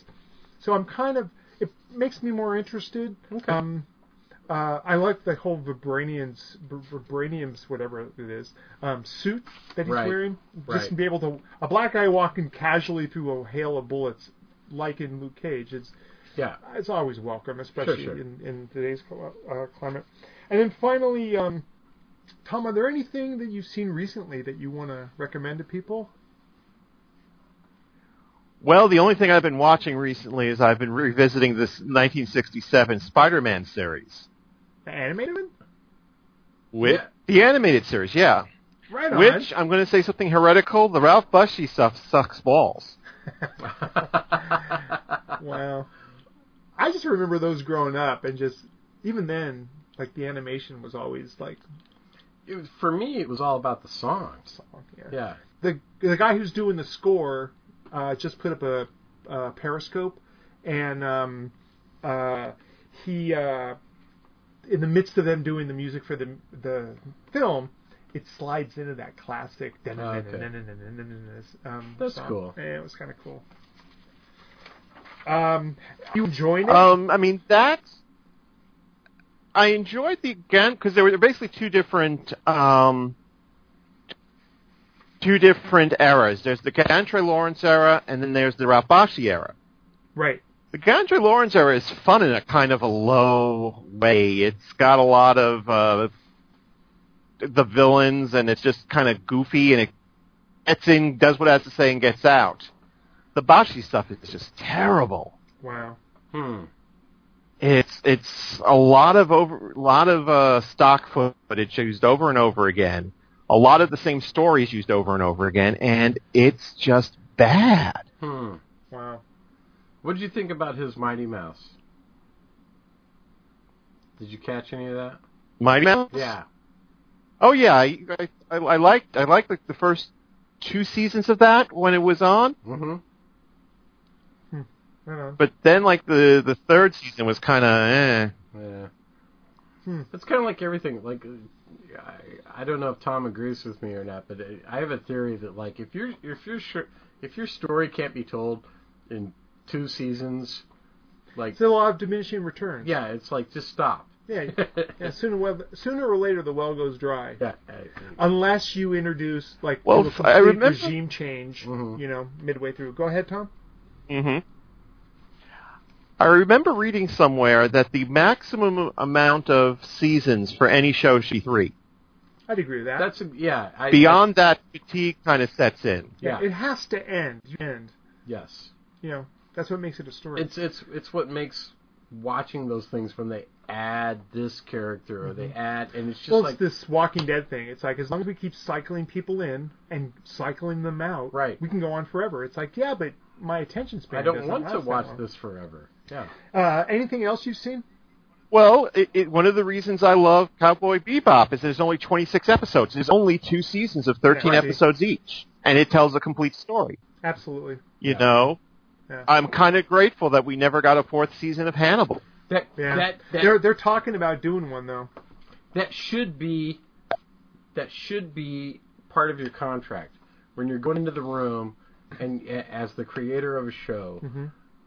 you tell them look this is this many seasons This is long. what happens." this is exactly I would go further and say, here are the scripts for the first six, and here's the the final script, and this is where we're going. right You know, and we can do whatever we want along the way, but but here's our here's our out, Right. Or here's our ejector seat that is going to get us out. Well, of I think our I think our smart guy goes goes here's here's the story, Mm-hmm. right? Okay, and you can have the rights, so you can Mm-hmm. continue some other bullshit, some some you know uh, spinoff. But this is this story, and that's it. Like Right. that's that's it. it. agreed. Yeah. Agreed. Um, anything else that you've seen recently? uh not really Okay, that's fair. You? Uh, I have been rewatching. Um, I've been drawing a lot lately, and so whenever that happens, I tend Special to features. re- re- rewatch a lot of stuff, and it, oftentimes it's special features, but that's not the case this time. Uh, um, uh, Jack Smith and the, um, I think it's called the Warlords of Atlantis. It's a documentary about Jack Smith, who was Okay. a, an underground filmmaker um, in Oh. New York, um, who was kind of the model for later guys like Warhol and these cats. Um, but he was a a real underground filmmaker in that he never had any money, and and whereas Warhol had money, you know, thrown at him at one point or Sure. another. Um, he's a very interesting, very interesting guy. Horrible films, as most underground films are. Um, and uh, and in the same vein, um, I've been rewatching slash listening to um, "It Came from Kuchar," um, pretty much on loop, which is uh, a documentary about the brothers Kuchar, who were also underground filmmakers Oh, um, right on. Look at you. from that. Speaking of brothers, I have a Netflix just sent me the, a documentary on the two guys that wrote all the Disney stuff, the boys. They call Oh, them. cool! Yeah, yeah, yeah. Yeah, I'm hey, excited. do you remember that Blu-ray you gave me, Thundercrack? yeah. Okay, so George Kuchar was a big part of Thundercrack, so that that kind of gives you. Have the- you are you familiar with Thundercrack, Tom? no Okay. I yeah. it's- It's a it's it's a He's like, I'm uncomfortable that we're even talking Yeah. about this. uh, wow, that's great. That's awesome.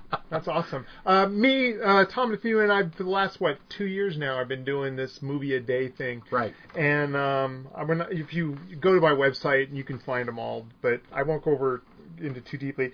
Some highlights of the week were the, uh, the original We Are What We Are, the Spanish language one, Right. which was great.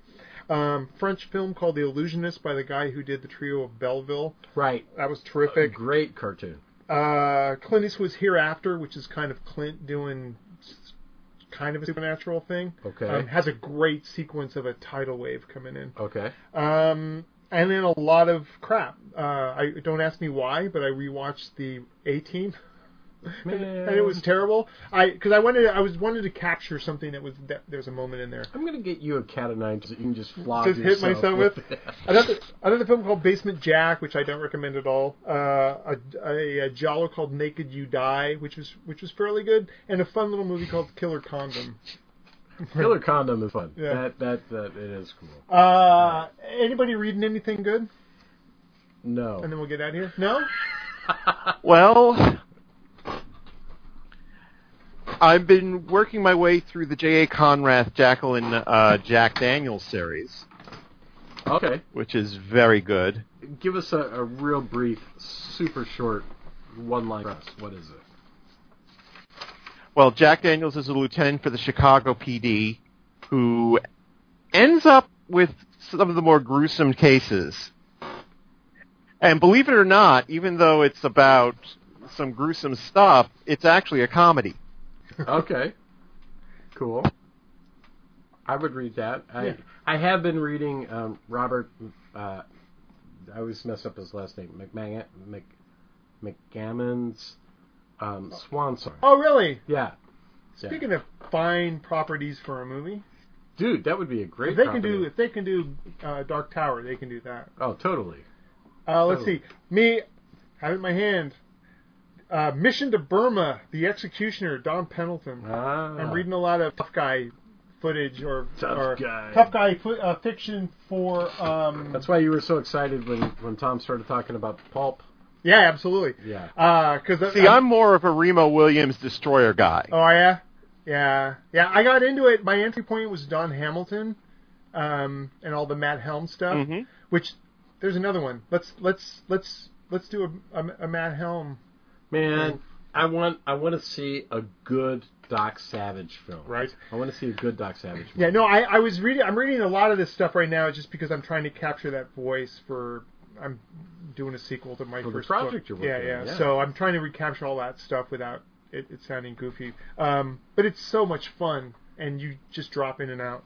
Uh, anyway, that's it. That's all of my recommendations. So I guess we're done. Next week we have another guest, um, We, we and it's a good one. it is And I a don't good wanna- one. I We're don't not, wanna- we're not going to announce it just in case it doesn't I don't happen. want to but- squelch it. yeah, yeah, yeah. Uh, but anyway, yeah. So we'll see you next week. Uh, Tom, thanks as always. Where can people get a hold of your stuff? Do you have a website or? Well, uh, you can find the books on Amazon. Just look up Thomas DJ. I have my own uh, author's page there, and all the stuff is there. Right on. awesome. And for for people listening, DJ looks like Deja. Yeah, it's D E J D A. E J A. Right on. And I again, I apologize, sir, for misrepresenting you for so many years. well, it was an honor to meet you, sir. I- It's okay. We had we had I had seen your name so many times uh, in the same issues as mine and stuff, and I was al- it's always nice to.